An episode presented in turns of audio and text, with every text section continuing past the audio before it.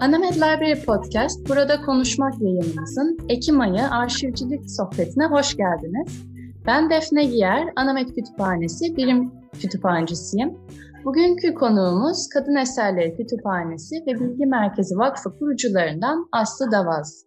Kendisiyle Türkiye'de arşivciliğin bugünü ve yarını kadınların arşivlerdeki yeri sempozyumu sohbetimize başlamadan evvel size Aslı Hanım'ı kısaca tanıtmak isterim. Aslı Davas, 8.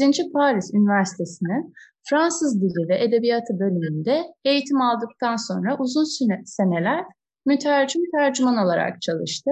Makale ve kitap çevirileri yaptı. 1988 yılında Şirin Tekili ile birlikte Türkiye'de kadın merkezli bir kütüphane, arşiv ve araştırma merkezi kurma girişimini başlattı. Kurucuları arasında bulunduğu Kadın Eserleri Kütüphanesi ve Bilgi Merkezi Vakfı'nda 14 Nisan 1990'daki açılışından bu yana çalışmaya devam ediyor.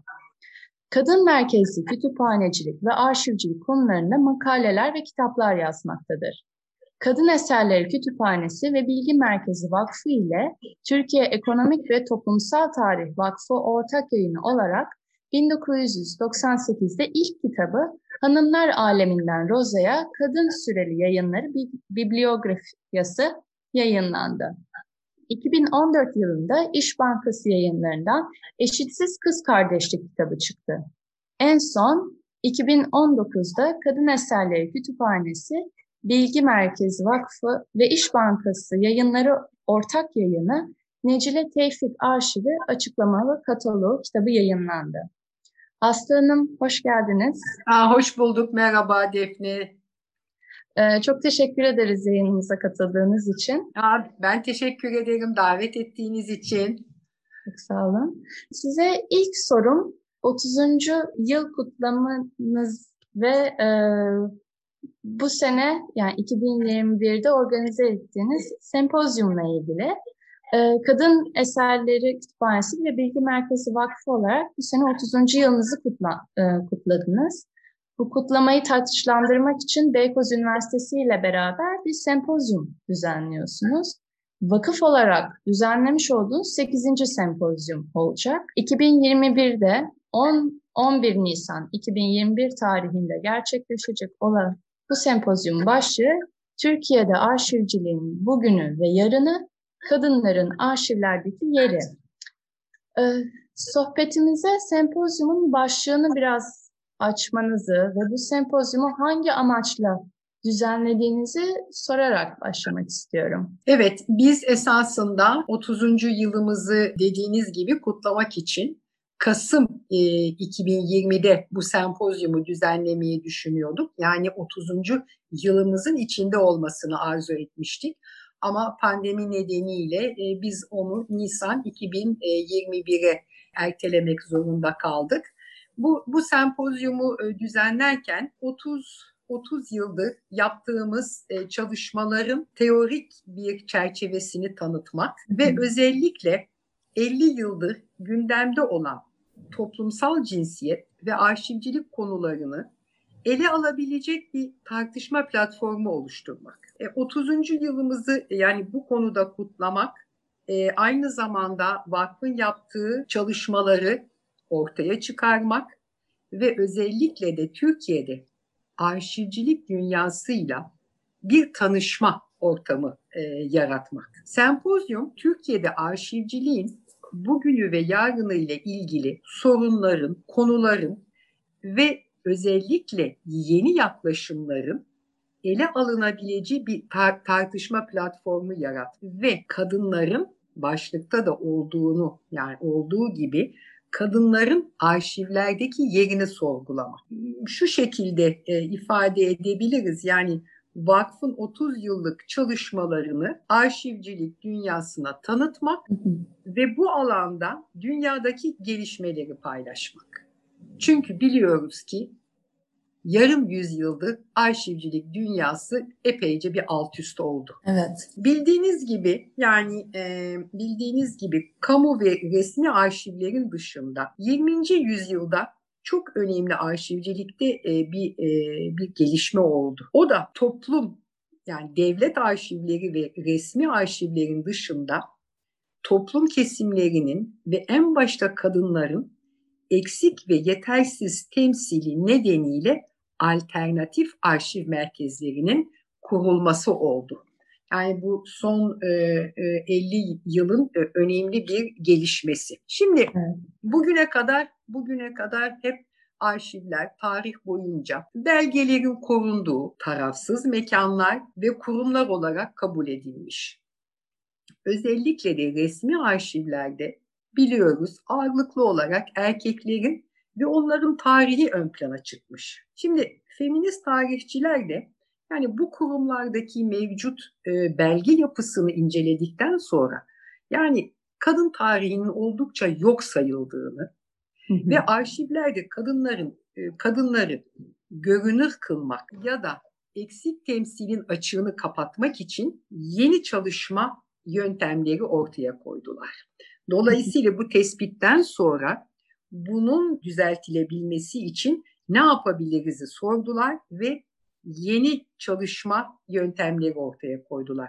Dolayısıyla bu bağlamda kadınlarla ve kadın hareketiyle ilgili birinci kaynaklar, birincil kaynakları barındıran arşiv merkezlerinin kurulmasına yol açtı ve bunların gelişti, gelişmesiyle özellikle geleneksel arşiv kurumlarının sağlama politikalarında da önemli değişikliklerin gündeme gelmesini e, sağladı. Sadece bir yandan kadın merkezli arşiv kurumları kurulmadı. Aynı zamanda da geleneksel e, kurumlarda bulunan e, ve çalışan arşivcilerin de kendilerini sorgulamaya da bir neden oldu. Bir neden oldu.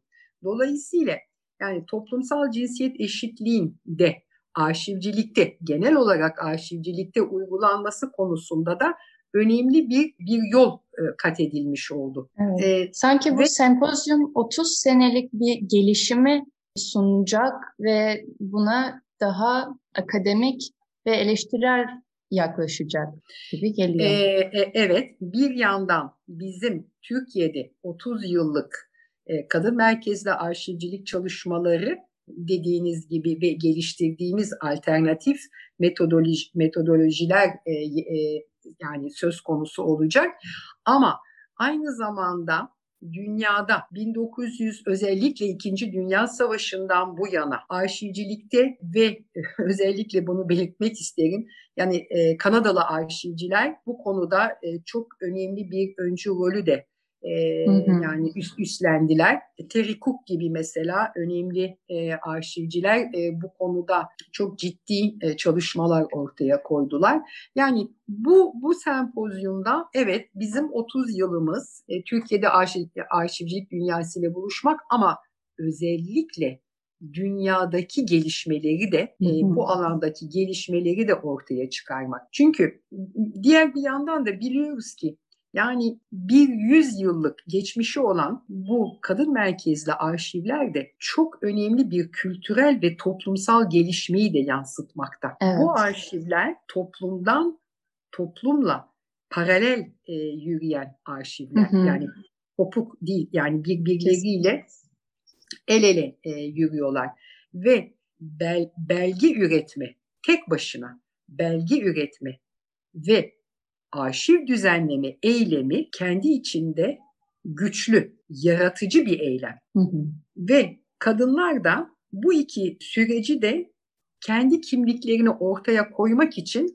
kullandılar. Hı hı. Şimdi bu sempozyum kadın merkezli arşivcilik çalışmalarını arşiv kurumlarında kadınların eksik ve yetersiz temsili hakkında bir farkındalık farkındalık oluşturacak ve böyle bir eksikliğin giderilmesi yönünde umarız önemli bir adımın atılmasına ve kadınların belge bilgi mirasının korunmasının ve bunun da altını çizerek söylüyorum bütün toplumu ilgilendiren bir konu olduğunu da anlatmaya da bir vesile olacak diye e, ümit ediyoruz. Birçok kişinin büyük bir ilgi ve merakla katılacağı, sunum yapacağı bir sempozyum olacağını kesinlikle düşünüyorum. Özellikle konuyla hem ilgili olan hem uzaktan olan herkesi kapsayan bir konu çünkü.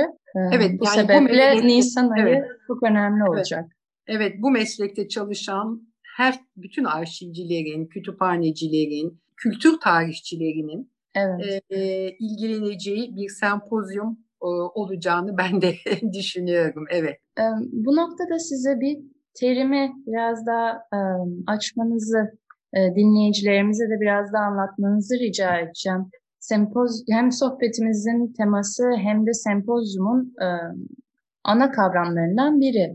Kadın merkezli arşivcilik. Bu kavramın bu kavram üzerine siz önemli çalışmalar yaptınız. Kadın merkezli arşivcilik kavramı tam olarak ne nedir, neyi kapsıyor ve diğer arşivlerden farkı nedir? Hı hı. Evet, kadın merkezli arşivlerin e, temel amacına bir bakmamız lazım. Kadın merkezli arşivlerin temel amacı nedir? Kadınların sözel, görsel ve yazılı bilgi ve belge mirasını derlemek, korumak ve bu bilgiyi erişime sunarak kadınların özgürleşmesine katkıda bulunmak. Yani sadece topluyoruz, koruyoruz değil. Hı hı. E, toplumsal bir amaca da hizmet ediyor. Aynı zamanda dediğim gibi kadınların özgürleşmesine de katkıda bulunuyor. Biraz önce kadın arşivlerinin tarihi ve kadınlara ait belgelerin toplanmasının büyük bir kültürel ve toplumsal gelişmeyi yansıttığını söylemiştik. Bunun güçlü bir eylem, yaratıcı bir eylem e, olduğunu biraz önce belirttik. Şimdi kadın merkezli arşivcilik genel olarak kadınların mirasını korumak e, amacıyla bugüne kadar yapılmış bütün çalışmaların çeşitliğini, çeşitliliğini ifade etmek için de kullanılan bir kavram. Aynı zamanda kadınların kendi tarihlerine sahip çıkabilmeleri için gerek duydukları birincil kaynakların sağlanması amacı etrafında da yürütülen e, bütün çalışmaların ya da çalışmaların diyelim bütünlüğünü ifade eder. E, kadın merkezli arşivcilik çalışmalarıyla arşiv kurumlarında kadınların biraz önce de altını çizdiğimiz eksik ve yetersiz temsil konusunda bir farkındalık oluşması ve bu eksikliğin giderilmesi yönünde adımların atılmasını da sağlamıştır. Kadın merkezli arşivcilik e, deyince yani bu yaklaşımla bugün bunun da altını çizmek lazım çünkü pozitif bir, bir e, nokta, bir unsur. iki alanda önemli başarılar elde edildi. Bunlardan ilki e, kadınlarla ilgili birincil kaynakları e, barındıran arşiv merkezlerinin kurulması ve gelişmesi. İkincisi ise bizim geleneksel arşiv kurumları dediğimiz e, kurumlarda neredeyse yarım yüzyılı aşkın bir e, süredir süren sorgulama, soru, cevap, acaba, nasıl, niye bir toplumsal cinsiyet eşitliği kavramı çerçevesinde onların da yeniden sağlama politikalarını gözden geçirmeleri konusunda yürütülen çalışmalar alanında da sonuç vermiş. Yani bir yandan alternatif kurumlar kuruluyor, diğer yandan geleneksel arşiv kurumları da sağlama politikaları her konuda sağlama politikası olsun, kataloglama olsun yani bir sorgulama sürecine giriyorlar ve bu konuda çok önemli adımların atılmasına neden oluyor. Şimdi tabii ki bu süreç yavaş ilerliyor. Evet, Ve, ben de size e, onu soracaktım. 30 evet, sene içerisinde nasıl? Evet. Bu, bu, e, bu e, yavaş ilerliyor hem dünyada hem de Türkiye'de. Dünyadaki sorgulama süreci çok önce başladı. Yani hı hı. aşağı yukarı yani dediğim gibi İkinci Dünya Savaşı'ndan bu yana bu sorgulama ve bu arayış yani hı biz neden toplumun bazı kesimlerini ve özellikle nüfusun yarısı olan kadınları yeterince temsil edemedik belge ve bilgi açısından. Türkiye'de ise e, sanırım 30 yıldır aynı şekilde böyle bir sorgulama başladı mı? Evet diyemeyeceğim. Ama başlamak üzeredir belki. 30 yıllık bu hı hı. kadın merkezli arşivcilik çalışmasının sonucunda İşte biz de bu sempozyumla biraz bunu ümit ediyoruz. Yani bir ivme kazanacak yani bu, bu süreç. Şimdi dolayısıyla ne dedik? Yavaş ilerliyor dedik. E, yapılan reformlar çok hızlı ilerlemiyor ama arşivcilikte hani tırnak içinde eşitliğin kurulmasına da yeni bir boyut getirdi. Tabii. Şimdi hukukta eşitlik, e, ekonomide eşitlik, orada eşitlik ama arşivcilikte eşitlik bugüne kadar çok fazla gündeme gelmiş bir konu değil. Yani evet. Fakat işte dediğim gibi 40-50 yıl önce arşivcilik dünyası arşiv sağlama politikalarında kadınların unutulduğunu ya da yok sayıldığını keşfetti ve sağlama politikalarını da gözden geçirmenin şart olduğunu anladılar ve bunu da dile getirdiler. Yani pek çok çok önemli makaleler var bu konuda. Şimdi ancak kadınlar bu eksik ve yetersiz temsilin e, genel arşivciler tarafından fark edilmesinden çok önce kendi belgelerini gelecek nesillere ulaştırmak ve korumak için de tabii ki onlar biliyoruz yani yola çıktılar. Dolayısıyla sonuç olarak şunu diyebiliriz ki kadın merkezli arşivlerin geçmişi bir yüzyıldan daha eskidir ve bu merkezlerin ortaya çıkmasından çok sonra kadın merkezli arşiv ve koleksiyonlarla ilgili yani bu nokta önemli teorik e, çerçeve gelişti. Yani önce e, korumak istedik, topladık, topladık, sağladık, sağladık ama teorik çerçeve e, ancak 30-40 yıldan beri el yordamı ile ve sizin biraz önce sorduğunuz soruya tam olarak cevap aranıyor 50 yıldır, 40 yıldır. Hı hı. Diğer arşivcilikten farkımız nedir? Farkımız nedir? Ve kadın merkezli arşivler ve koleksiyonlar nedir? Evet. İç, içeriği ne olmalı? Ee, çalışma e, yöntemleri nelerdir? Bu alanın aktivistleri kimdir ve ne yapıyorlar? Yani 20. yüzyılın başlarında kadın merkezli arşivlerin arşivcileri malzemeyi sadece sağlamak, korumak ve saklamakla ilgilendiler. 60'lı 70'li yıllardan sonra ise kadın merkezli arşivlerin arşivcileri birinci dönem koleksiyonlarda bulunan belgelerin de envanterlerini ve kataloglarını yaparak bu geleneği sürdürdüler. Ama son 40 yıldır kadın merkezli arşivciliğe teorik bir çerçeve çizilmeye başlandı.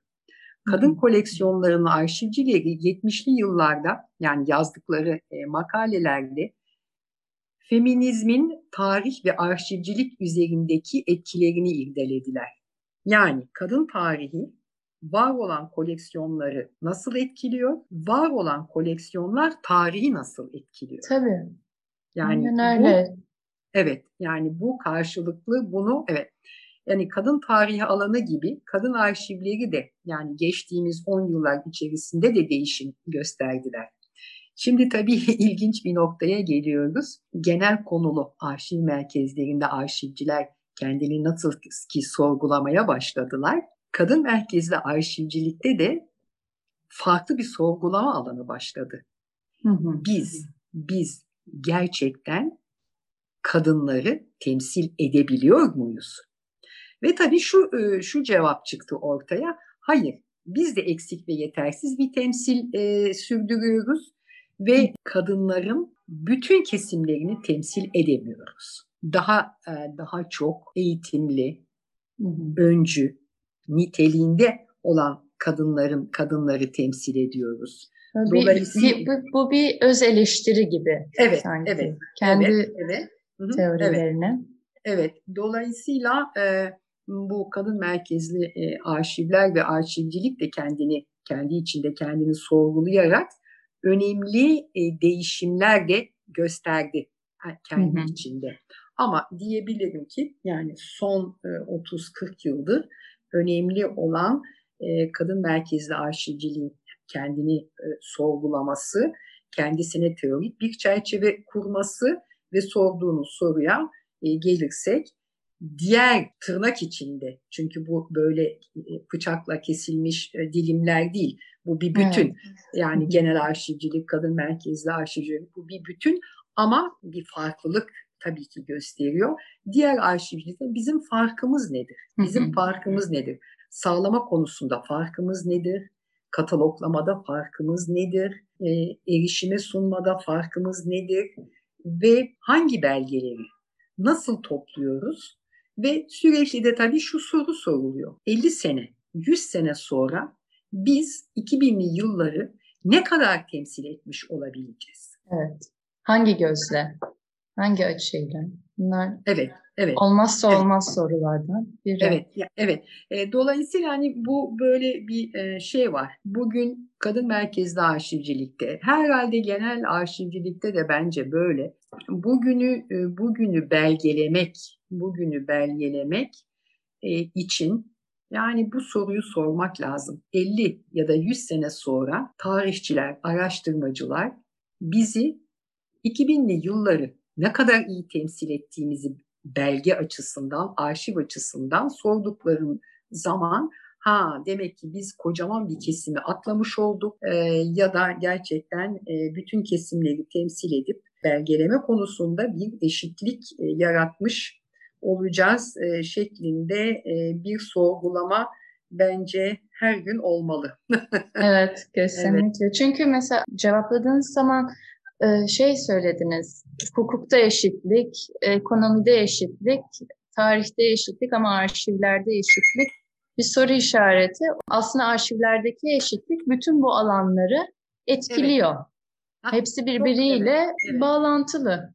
Şimdi sempozyumla ilgili biraz daha konuşacak olursak, sempozyumda iki ana tema ele alınacak. Genel evet. arşivcilik ve toplumsal cinsiyet ve arşivcilik. Ve bu iki temanın altında toplamda 29 konu başlığı yer alıyor.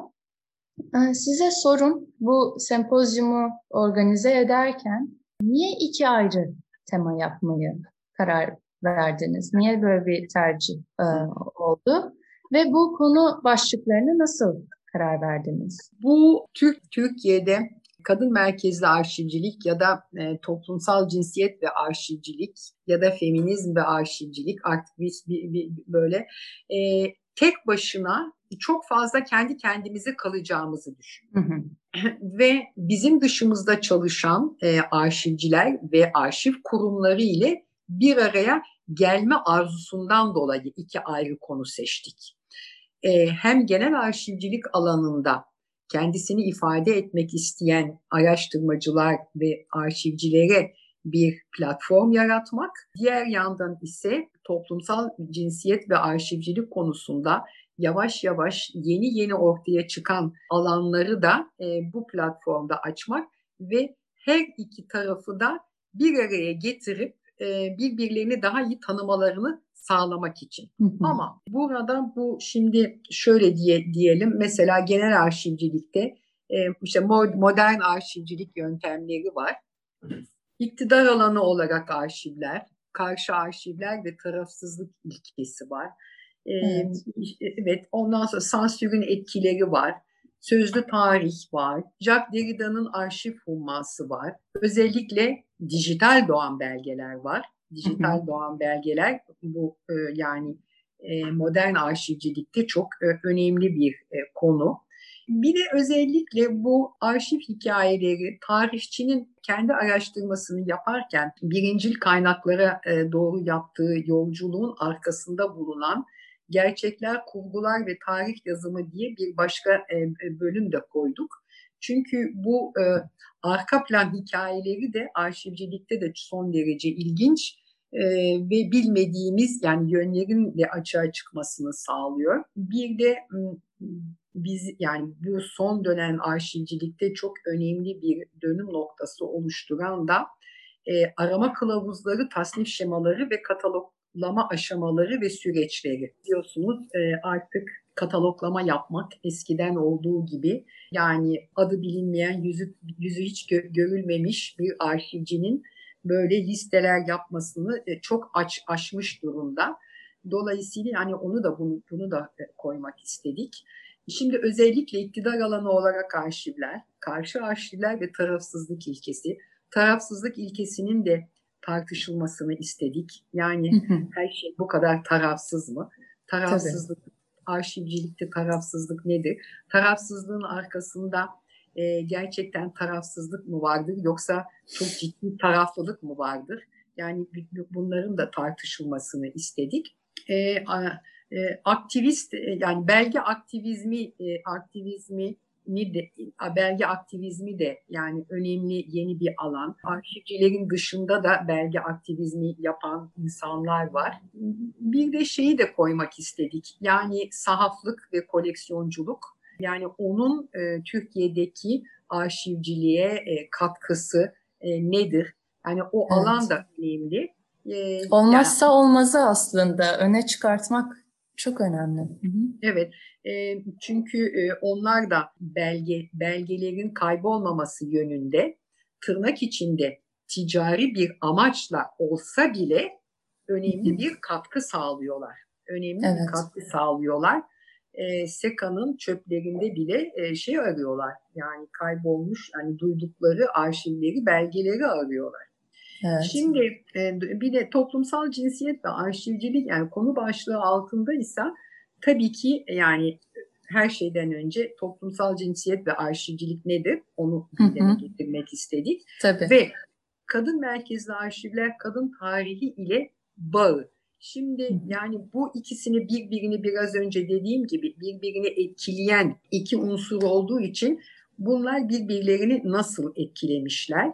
E, bu konuda çok e, güzel araştırmalar var. Kadın tarihinin öne koyduğu konular sayesinde arşivciler yeni alanlara, yeni araştırma alanlarına giriyorlar. Yeni belgeler e, bulmaya çalışıyorlar ve vice versa böyle e, bir etkileşim alanı var. Kadın arşivleri ve aktivizm yani kadın hareketiyle arşivciliğin bağlarını yani tartışılmasının yani gündeme gelmesinin e, iyi olacağını düşündük.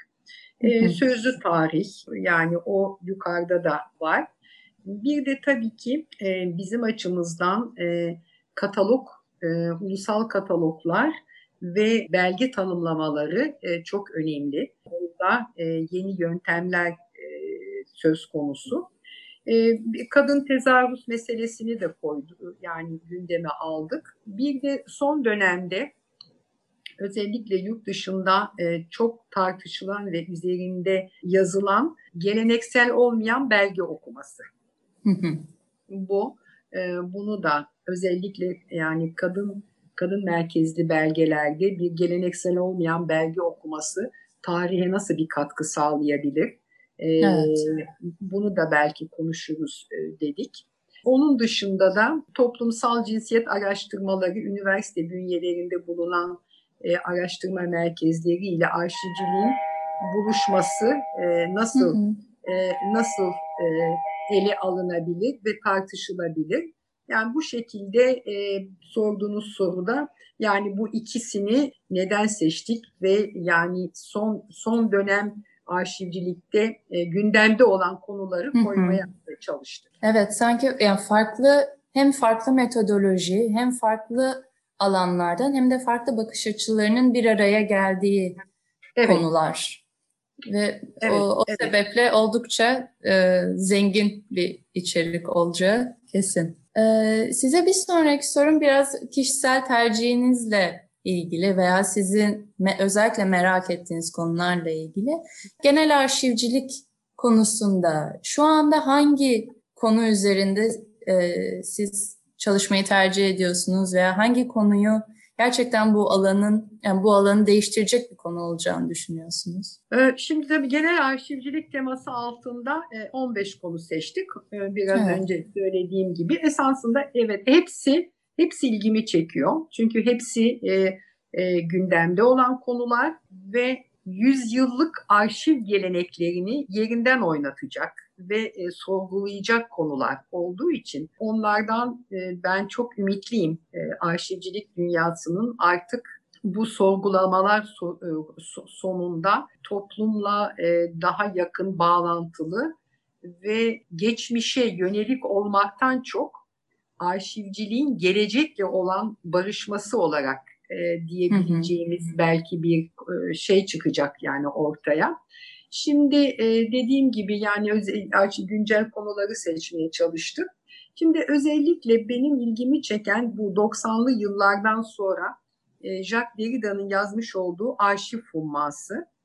Şimdi o o gerçekten ilgimi çekiyor. Çünkü bir şey bir şeye dikkat ettim. Özellikle kadın merkezli arşivcilik konularında e, bu e, bu makale bu makale önemli e, sorgulamaları e, e, şey yaptı. Yani neden oldu? E, ve bu metin arşivcilik dünyasında önemli bir etkisi oldu. Arşivciliğin teorik ve felsefi yanları genellikle günlük çalışmalar içinde bu konulara faz, fazla zaman ayıramıyor arşivciler. E, arşiv kavramını bir kamusal alan düzenleyici bir otorite kaynağı ve stratejik bir kavram olarak yeniden düşünmek, yeniden irdelemek isteyenler için ben Derrida'yı okumanın gerçekten ilham verici olduğunu düşünüyorum. Ve evet. son, son 30 yıldır Derrida'nın etkisini genel arşivcilikte de olsun, kadın toplumsal cinsiyet ve arşivcilikte de olsun etkisini yani görmek mümkün. Esasında bir yerde arşivcilik kavramının yani bir yapı, yapı sökümünü yapıyor. Ve e, çok farklı bakış e, açıları ile de bunu e, yeniden bir e, değerlendiriyor e, bu şeyinde e, bu çalışmasında. Evet. E, bunun dışında ilgimi çeken bir diğer konu başlığı ise iktidar alanı olarak arşivler, karşı arşivler ve tarafsızlık ilkesi. Şimdi hı hı. arşivler biliyoruz yani her zaman bir güç ile ilintili olmuşlardı ve aynı zamanda hem baskıyı hem de direnişe de aracı olmuştur arşivler. Kamu arşivleri tarafından da dayatılan sessizlikler 20. yüzyılda belirli bir grubun perspektifini sunan karşı arşivlerin de kurulmasına yol açmıştır. Dolayısıyla kamu arşiv kurumlarının devletin çıkarları dışında herhangi bir çıkarı temsil edip etmediğini sorgulayan karşı anlatıların ve mekanların da ortaya çıkmasına neden oldu. Şimdi aynı zamanda bu konu başlığı altında da arşiv profesyonelliğinin bir ölçütü olarak da tarafsızlık konusunun gündeme gelmesini ben ümit ediyorum. Karşı arşiv kuranların ya da bir başka deyimle alternatif arşivler kuranlar bu tarafsızlık kavramının ne kadar tarafsız olduğunu da sürekli gündeme getirebiliyorlar. Tarafsızlık ilkesi özellikle şu, şu açıdan ilgimi çekiyor. Bu kavramın arkasında hiç de tarafsız olmayan pek çok şeyin de saklanmasına alet edilebiliyor. Evet.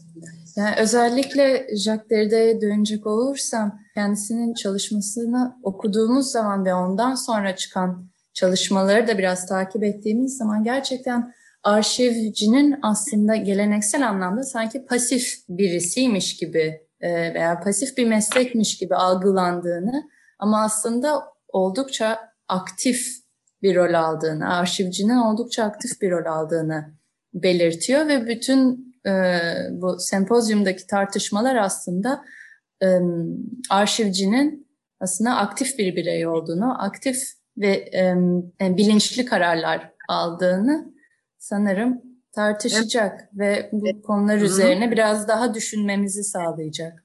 Evet, e, Kanadalı arşivcinin yani ünlü bir sözü var. Arşivci tarih karşısında sorumludur. Hı hı. Yani evet, evet. yani arşivcinin omuzlarında çok ağır bir yük ve bir sorumluluk e, mevcut. E, bunu da tabii e, yani bunun bilincinde olan arşivcilerin elinden de tabii çok farklı e, koleksiyonlar ve erişim yöntemleri de ortaya çıkıyor. Evet, kesinlikle.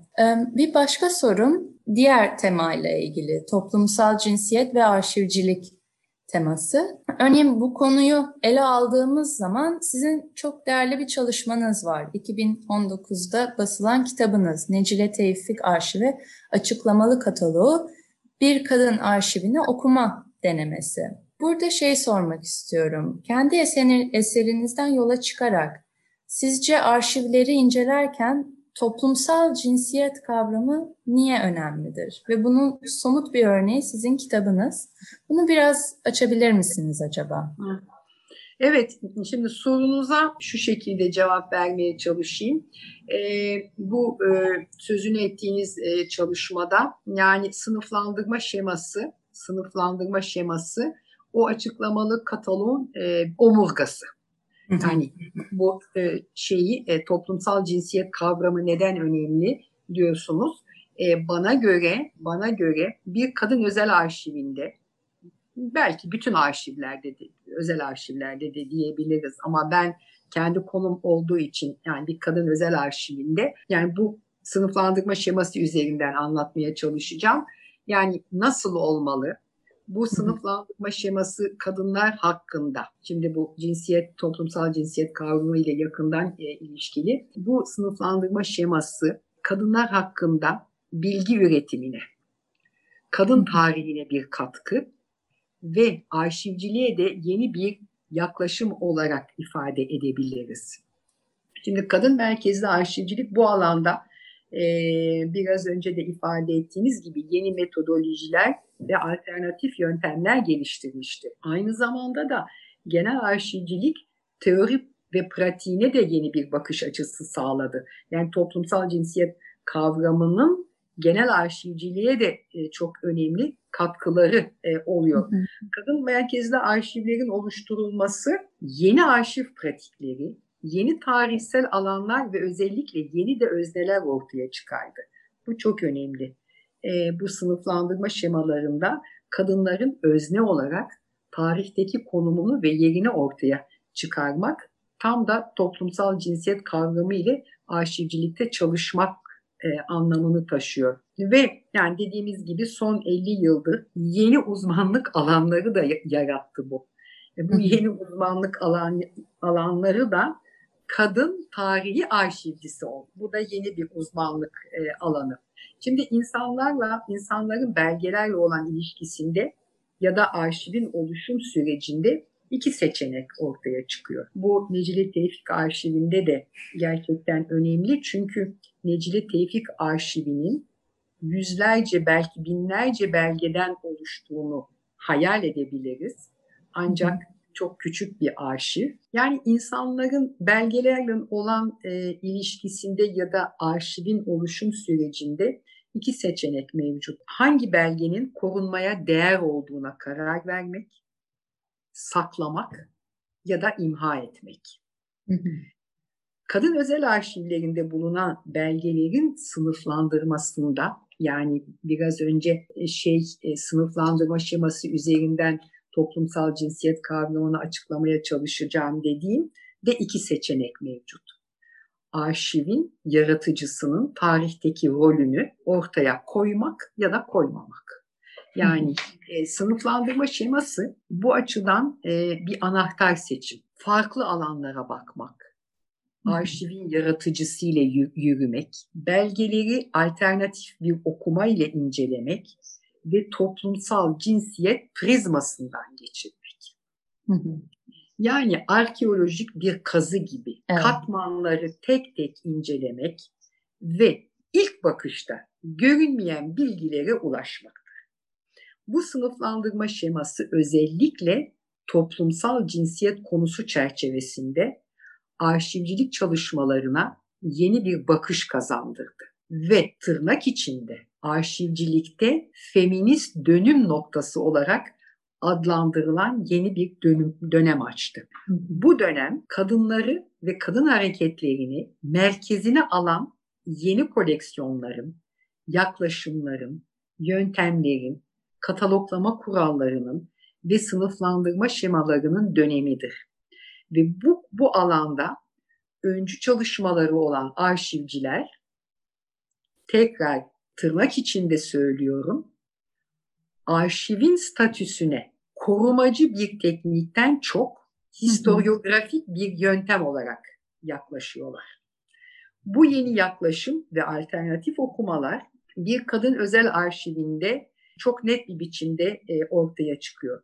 Şimdi bu toplumsal cinsiyet kavramında bu sınıflandırma şeması e, tabii hangi aşamada yapılır, e, bütün o kataloglama ile ilgili e, şeyleri nedir, Hı hı. E, ilişkisi, ilintisi nedir ve e, bu e, bu şekilde kadın tarihi arşivcileri kadınlarla ilgili arşiv kaynaklarındaki sessizliği kırmak için bu açıklamalı kataloglar hazırlanıyor. Yani evet. benim yapmak istediğim de buydu Necile Tevfik kataloğuyla. Yani kaynakların sessizliğini kırmak ve mevcut kaynaklara yönelik yeni sorular sormak, katmanlı bilgileri erişimi mümkün kılmayı çalışmak. Yani e, dolayısıyla e, bu e, bunu yaparken tabii ki e, e, farklılıkları ve yenilikleri de somutlaştırmak açısından geleneksel perspektiften yani yola çıkı, çıkılarak hazırlanmış toplumsal cinsiyet prizmasından geçmiş e, bir arşiv, açıklamalı arşiv kataloğu e, yapmaya çalıştım. Çok güzel bir çalışma yaptınız Aslı Hanım. Şeyi çok net görüyoruz. Hani bütün bu tartışmalarımız e, kimileri tarafından şey olarak görünebiliyor. Ya tamam konuşuyoruz, ediyoruz ama e, bunu somut bir şeye çevirmek zor oluyor, uzun oluyor. Hani böyle argümanlarla karşılaşıyoruz. Sizin eseriniz ve diğer çalışmalar sayesinde aslında bütün bu tartışmaların çok somut bir şekilde yazılabileceği, böyle bir kataloglama e, yapılabileceği kanıtlanıyor. O nedenle e, tekrar çok teşekkür ederiz. Böyle evet, bir önemli yani, bir çalışmayı bize sunduğunuz için. Sağ olun. Ben teşekkür ederim. E, arşivcilikte e, reformları ve dönüşümleri yapmak zaman alıyor ve de tabii ki e, çok e, emek harcamak da söz konusu. E, evet. Ama bu, bu bunun yapılması lazım artık. Evet, evet. Evet. Artık son sorumuza geçiyorum. Kapanış sorusu. Bu soruda e, dinleyicilerimize konuşmacılarımız kaynakça öneriyorlar. Önermelerini rica ediyoruz. Ee, sizin de bu konuyla ilgili dinleyicilerimize tavsiye edebileceğiniz kaynaklar var mı? Kitap olabilir, blog sayfası veya e, evet. bir başka formatta bir kaynak. Yani bu alandaki e, öncü ve önemli e, kurumların e, tabii ki e, web sitelerine yani e, web sitelerinde önemli metinler mevcut. E, mesela hı hı. Hollanda'daki Aletta Institute for yani şimdiki bugünkü adı Atria Institute on Gender Equality and Women's History. Hı hı. İngiltere'deki The Women's Library, Fransa'daki Bibliotek Marguerite Durand, Amerika'da Schlesinger Library, Sophia Smith Collection, Women's History and Manuscript e, bunlar çok önemli eski büyük e, arşiv kurumları. E, bunların tarihçeleri, çalışma yöntemleri web sitelerinden e, incelenebilir. E, bu, bunun dışında belki sadece iki ismi ben yani burada zikretmek istiyorum. E, bir tanesi Kate Ashorn, e, feminist bir arşivci ve e, biraz önce tırnak içinde ifade ettiğim bir dönemi arşivcilikte feminist dönüm noktası e, adında bir e, e, kitabı var. The Archival Turn in Feminism. Bu e, kitap e, bütün bu konuları e, çok güzel bir biçimde e, ele alıyor. E, bir de 1970'lerden beri bu konuda yazan, usanmadan yazan e, Amerikalı Eva Mosley. E, o da e, Eva Mosley'de e, Schlesinger kütüphanesinden emekli olmuş bir kütüphaneci, arşivci. E, onun da e, bu alanda e, çok ilginç makaleleri var. E, bu kurumların web siteleri ve bu iki yazarla sanırım bu konuya güzel bir giriş yapılabilir. Çok teşekkür ederiz. Ee, sayın dinleyicilerimiz bütün bu kaynakçaları e, Spotify'da kaydın altında açıklama kısmında bulabilirsiniz. Aynı zamanda sosyal medyamızda da, da duyurduğumuzda orada kaynakçaları bulabilirsiniz. Aslanım ben, çok teşekkür ederim. Ha, ben teşekkür ederim e, Defne. E, ben sana bir şey sormak istiyorum. Tabii. Bugüne, bugüne kadar yapılmış bütün görüşmelerin yazılı kayıtları sizde mevcut mu? Yani na, e, nasıl erişebiliriz dinlemenin dışında? Yazılı olarak mevcut mu? Maalesef yazılı e, yok. Yani transkriptlerini çıkarmıyoruz. Sadece dinlemeli olarak sunuyoruz dinleyicilerimize. Ama belki ileride yapabiliriz. Niye olmasın? Ancak şu anda zaman e, kısıtlaması nedeniyle sadece dinleyebiliyorlar. Anladım. Şimdi benim o zaman size bir önerim olacak. Şimdi hı hı. arşivcilik ve arşivcilikle ilgili e, yayınlar, sohbetler, röportajlar Türkiye'de gerçekten çok çok az. Hı hı. Çok çok az ve yani bu alanda e, e, yapılmış söyleşiler, röportajları ileride belirli bir yani e, editörlük çalışmasından sonra kitaplaştırmanız önemli bir katkı sağlayacağını düşünüyorum. Bu önerimi de iletmenizi rica ediyorum. tamam. tamam seve seve. Peki, Defne çok teşekkürler. Ben teşekkür ederim. Çok hoşça, sağ olun katıldığınız hoşça, için. Hoşçakalın. Görüşürüz. Hoşçakalın. Değerli dinleyicilerimiz, bu keyifli sohbeti tekrar dinlemek isterseniz bütün podcast yayınlarımızı Anamed Library Burada Konuşmak Serbest adlı Spotify hesabımızdan bulabilirsiniz. Bir sonraki Anamed Library podcastinde görüşmek üzere. Hoşçakalın.